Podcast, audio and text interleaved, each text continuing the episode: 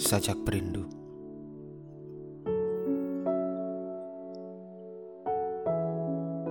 Saya kunjungi taman yang sunyi itu. Taman yang penuh pohon-pohon rindang tanpa bunga. Tak ada pedagang asongan atau ibu-ibu yang mengawasi anaknya bermain bola. Taman lepas pengamen lagu dangdutan. Taman yang akademis dan flamboyan. Enggan bercengkerama dengan serangga dan beburungan.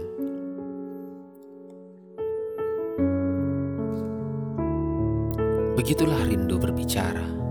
Dia adalah ruang publik yang luas, namun sepi tak berisi. Rindu adalah siang yang terik, sekaligus udara yang dingin. Dia menjadi langit yang biru, lengkap dengan tipis-tipis awan.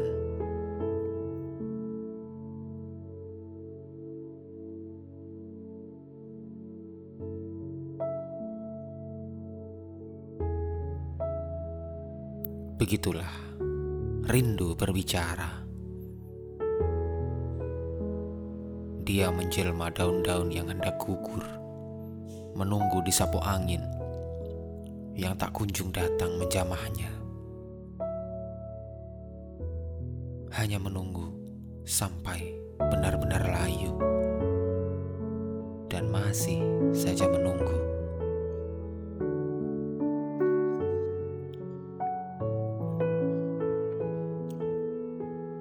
Rindu adalah kursi-kursi kosong di pinggir jalan. Kadang begitu bermakna sebagai persinggahan. Kadang pula sama sekali tak bermakna karena sendirian atau terlupakan.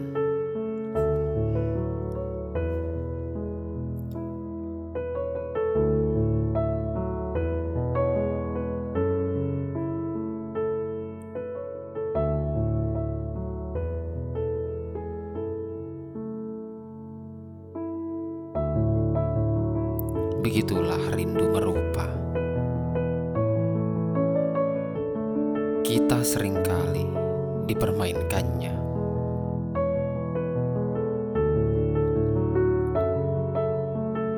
Tapi tetap saja enggan beranjak